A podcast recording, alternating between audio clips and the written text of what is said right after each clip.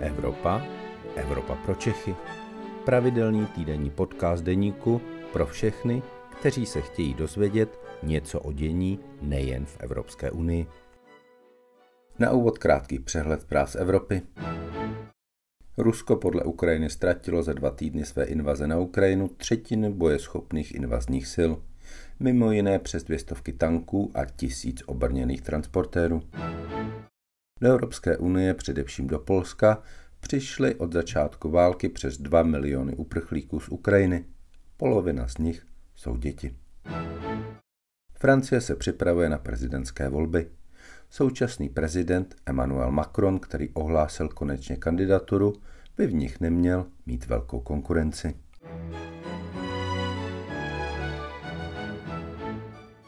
Dobrý den, je středa poledne a je tu opět vaše, doufám, oblíbená Evropa pro Čechy, u které vás vítá Luboš Palata, evropský editor deníku, a Aneto Zachová, šéfredaktorka Euractivu. Ahoj, Aneto.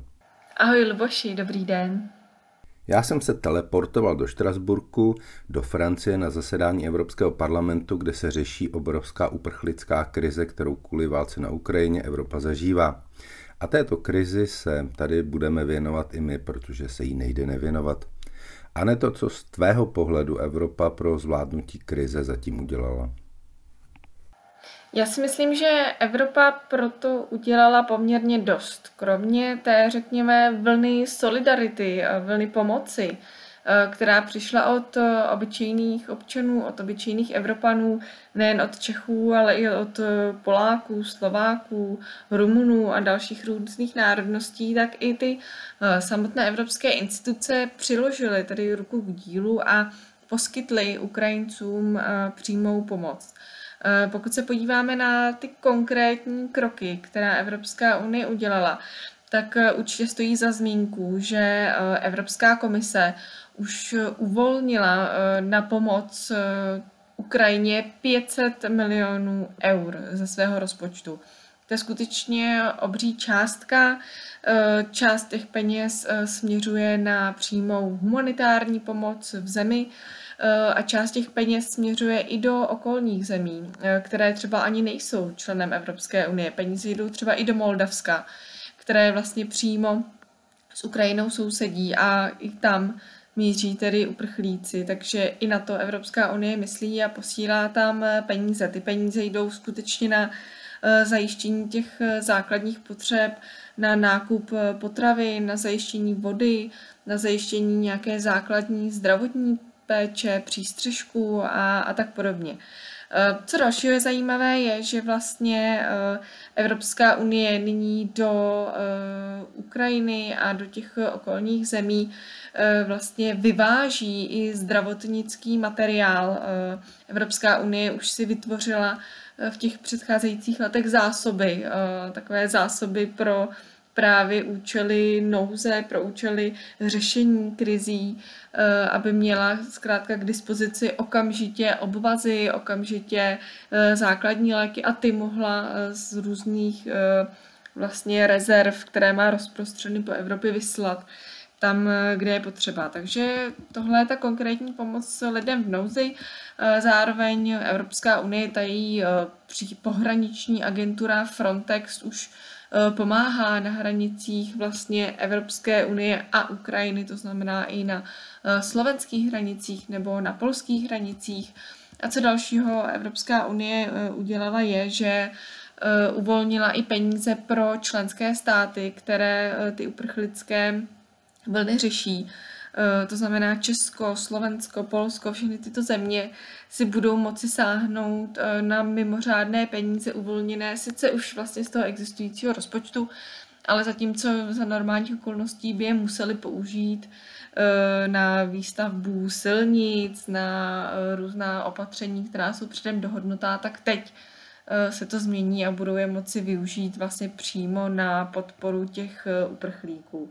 A co dalšího bych ještě zmínila asi jako poslední bod je, že vlastně všechny členské země minulý týden v rekordním čase odsouhlasily aktivaci směrnice o dočasné ochraně, K tomu vlastně nikdy v historii Evropské unie nedošlo, i když tu směrnici tu máme dvacet let. A díky tomuto kroku, tak vlastně všichni Ukrajinci prchající před válkou, tak dostávají okamžitě v Evropské unii sociální podporu, přístup na trh práce, přístup ke vzdělávání a vlastně mají nárok na to vůbec v Evropě pobývat. Takže to je reakce Evropské unie v těch posledních dnech v kostce. Luboši, ty jak jsi zmiňoval, tak jsi v současné době na plenárním zasedání Evropského parlamentu ve Štrasburku. Předpokládám, že i tam je ta současná krize téma číslo jedna.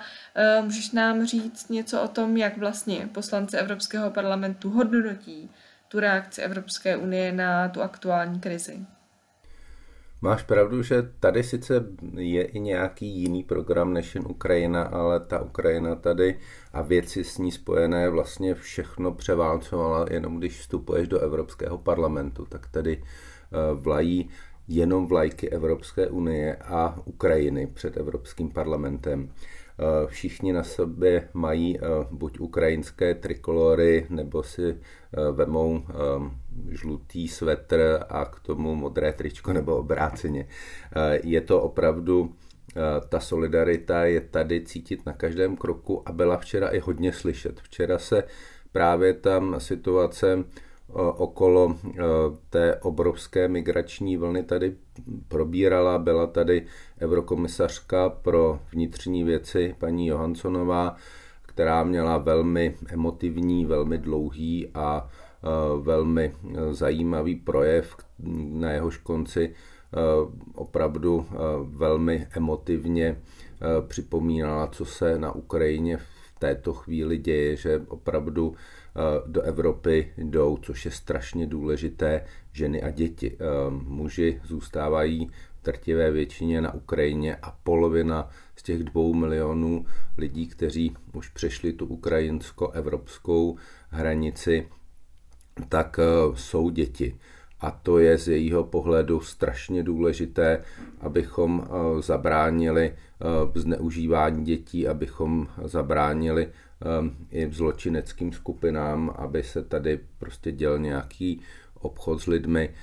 Tohle je z jejího pohledu strašně důležité a je strašně důležité pomoci především těmto dětem, aby mohli chodit do školy, aby měli střechu nad hlavou, abychom prostě zvládli se o ně v této válečné době postarat. A tenhle apel byl opravdu v tom projevu paní komisařky Johanssonové velmi silný a je to věc, kterou si možná málo uvědomujeme, ale je tady prostě milion ukrajinských dětí a to je obrovská síla.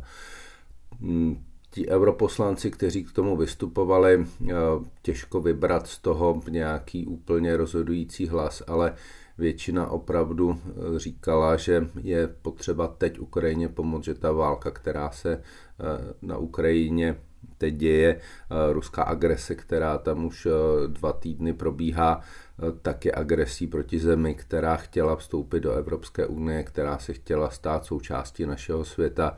A to je ten důvod agrese a o to víc je vlastně Evropská unie zavázána k tomu, aby právě ukrajinským uprchlíkům pomáhala.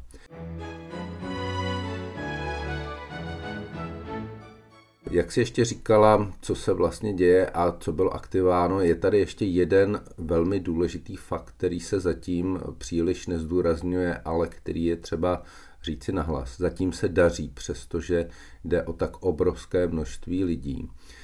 Vlastně to, že všichni ti ukrajinští uprchlíci jsou v úvozovkách legální imigranti. Že probíhá opravdu pasový a identifikační proces na hranicích. Ti lidé přechází přes normální hraniční přechody. Probíhá tam vlastně jejich identifikace. Je to něco, co by se dalo nazvat legální imigrací. Přestože se to děje v tak strašlivých podmínkách, tak se vlastně tento princip jak na slovenské, tak na polské, tak na maďarské hranici, které jsou nejzatíženější, podařilo udržet.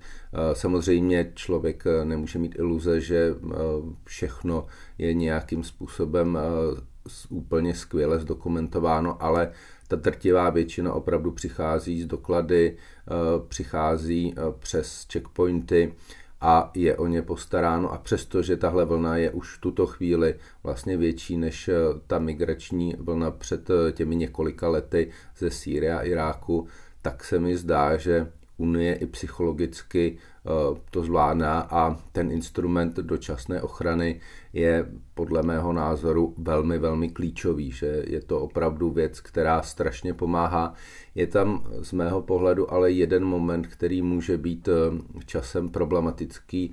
On je opravdu ty, ta práva, která mají tito uprchlíci, kterým se dostává dočasná ochrana, jsou velmi velká. Já si třeba nedovedu úplně představit, zda jsou české školy, české vzdělávací instituce připraveny na to, že najednou budou v Česku možná desetitisíce, možná statisíce ukrajinských dětí, které budou mít právo na školní vzdělání. A podobné je to v dalších zemích Evropy a jsem zvědav, jak se také podaří vlastně se podělit o ten obrovský příval uprchlíků a jak to celé bude fungovat, zda opravdu ta evropská solidarita bude napříč Unii. Jak to vidíš ty, Aneto? Je to takové, že tím ukrajinským konfliktem z tvého pohledu žije celá Evropa a zatím žádný členský stát neříká, to je záležitost Polska, Čechů, Maďarů a nás to moc nezajímá, my řešíme jiné věci? Já si myslím, že skutečně solidaritu v současné době projevují všechny členské státy, ať už z toho východního křídla, kde tedy je to přirozené nejenom tou naší historickou zkušeností, ale zkrátka i tou geografickou blízkostí. Ale pokud se podíváme na země skutečně vzdálené tomu konfliktu, jako je třeba Portugalsko nebo Španělsko nebo Irsko, tak i tam ta vlna solidarity je skutečně obrovská. Itálie například už nabídla pomoc, nabídla, že si převezme od těch ostatních zemí ukrajinské uprchlíky. V Lisabonu, v Portugalsku už se objevují první třídy pro ukrajinské děti a připravují se první plány, jak je vlastně zapojit vůbec do toho vzdělávacího procesu. Takže rozhodně to není jenom problém východní Evropy. Ta Evropa skutečně nyní, si myslím, zafungovala velice dobře. A co je také zajímavé, je vůbec nějaký dopad na dosavadní přístup Evropské unie k migraci. Ona vždycky migrace, řešení těch náhlých přívalů lidí do Evropy byla tabu, protože členské státy se zkrátka nikdy dlouho, dlouho se nedokázaly dohodnout na tom, jak takové problémy řešit. A vlastně v současné době, když se podíváme na to, co by třeba České republice pomohlo, nejen České republice, ale i Polsku nebo Slovensku, tak to, co by jim pomohlo asi nejvíce, by bylo sdílení tě zátěže s ostatními členskými státy, protože pochopitelně Ukrajinci raději zamíří na Slovensko nebo do České republiky, než aby putovali přes celou Evropu do západních zemí, když i, i takový určitě jsou. A nyní Česku by se skutečně hodilo, kdyby třeba některé ty státy převzaly určitý, určitý počet těch uprchlíků a vlastně tím se tak trochu vracíme do roku dva tisíce patnáct k otázce takzvaných kvót relokačních na uprchlíky. Vracíme se tak k tomu systému, kdy třeba Itálie žádala ostatní členské státy, aby převzali určitý podíl té zátěže, aby se postarali určitý počet lidí v nouzi a vlastně Česká republika, Slovensko a další země Visegrádu, toho východního bloku, vlastně byly ostře proti tomu a neměly vůbec žádné pochopení pro to, v jaké situaci se ten stát zaplavený uprchlíky nacházel. Takže nyní lze říct, že karta se tak trochu obrátila. Vlastně i minulý týden Evropský parlament hlasoval o rezoluci, ve které se vyjadřoval k situaci na Ukrajině a je pozoruhodné, že i v té rezoluci je napsáno, že by se Evropa měla znovu zamyslet, znovu vrátit právě k nějakému tomu systému, řekněme, přerozdělování lidí napříč Evropou a skutečně ta rezoluce byla podpořená všemi. Z České republiky se k ní nepřipojili pouze zástupci S P D, strany Tomia Okamury, a Kateřina Konečná, předsedkyně komunistické strany, ale jinak skutečně i všichni europoslanci tu rezoluci podpořili. V té je skutečně napsán ten odkaz na ty relokační kvóty, vůči kterým Česká republika dlouho bojovala.